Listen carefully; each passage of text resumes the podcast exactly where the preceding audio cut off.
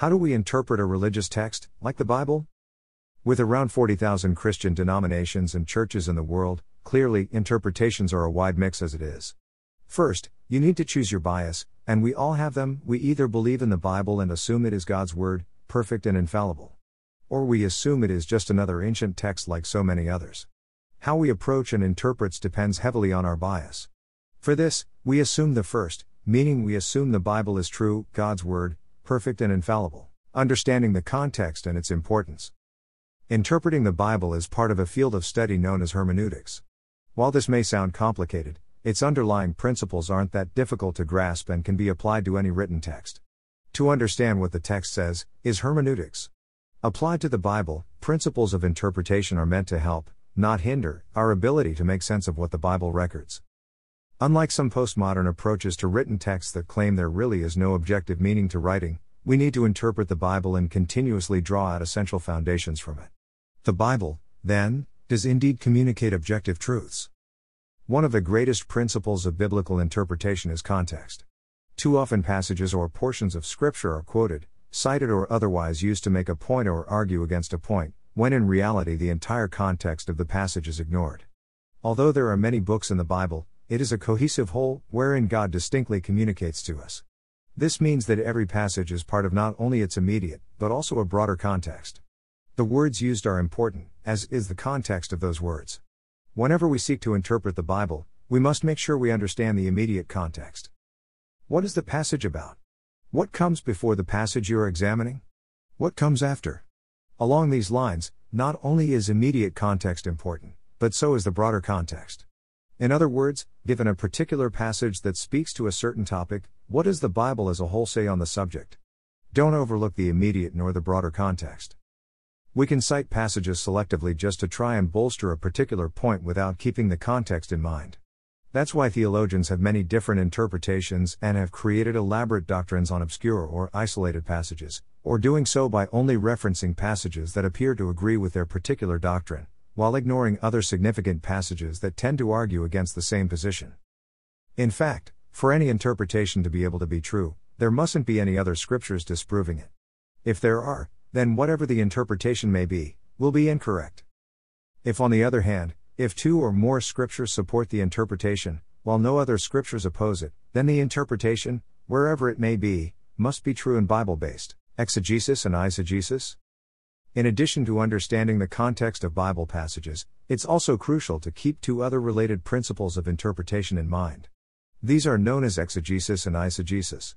Exegesis has to do with reading and interpreting the text by drawing out from it what it is communication. Eisegesis, on the other hand, is when we attempt to read into the text what really isn't there. Exegesis, then, is the right way to approach a passage, as we seek to determine what the author intended, fairly looking at the text to see what it really says. Eisegesis, however, can lead to many errors, especially if we approach a passage with assumptions or presuppositions that really aren't in the text at all. The golden rule of interpretation applies here seek to interpret a text as others would seek to interpret what you have written or said.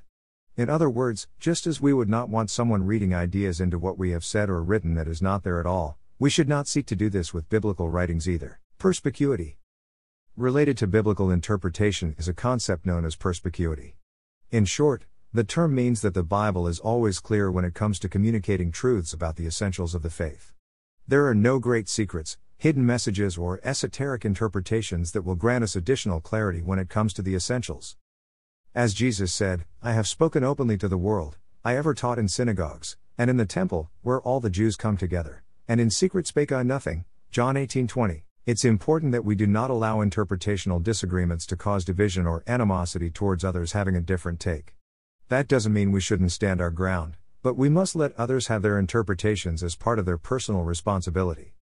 In interpreting the Bible, then, we should ask ourselves if a particular interpretation of a passage will cause harm to or whatever doctrine we seek to investigate. It could be such as the deity of Christ, the resurrection, the atonement, and so forth. If so, we do well to study the passage in more detail, keep in mind the broader biblical teaching on the subject, and consult resources, including non biblical resources, to establish the true meaning. A certain degree of humility is in order as well. Human beings are fallible, but our mistakes of interpretation do not mean that the Bible is flawed or lacking in authority. Usually, it is our flawed interpretation that is the problem. The kinds of writing. Another point to keep in mind has to do with the kind of biblical literature we are dealing with when seeking to interpret a passage. The Bible contains a variety of genres or styles of writing ranging from the overtly poetic, such as the Psalms, to prophetic writings, wisdom literature, apocalyptic literature, and more. Knowing what kind of passage we are dealing with often helps our interpretation of it. Related to this are questions of interpreting the Bible literally or figuratively. Both are valid approaches as long as they are judiciously employed. For instance, when the biblical writers share evidence of the resurrection of Jesus, they do so quite literally. Despite some interpretations arguing that the biblical writers are, for example, merely speaking of Christ's resurrection figuratively or as a symbol of some kind, the biblical text is clear that the resurrection is viewed as literal. Even Paul acknowledged, And if Christ hath not been raised, your faith is vain, ye are yet in your sins. 1 Corinthians 15 17. However, there are certain passages clearly intended as figurative. When Christ says he is the door in John 10 7 9, he does not literally mean that he is a physical door, complete with hinges and handle. Instead, he is using figurative language. When we read in Psalm 91 4 that God will cover us under his wings, we are not supposed to literally picture God as having wings. Again, this is figurative language. Mistaking figurative language for literal language, or vice versa, is very important when it comes to biblical interpretation. Again, context will often help us understand what is truly meant. Bible versions. Since most of us do not have the ability to read the original copies of the Bible, written in ancient Hebrew, Aramaic, and ancient Greek, not to mention the lack of access to the old sources, then we must use more than one Bible translation in our own language. All translations have used one of two translation methods or a balanced mix of both.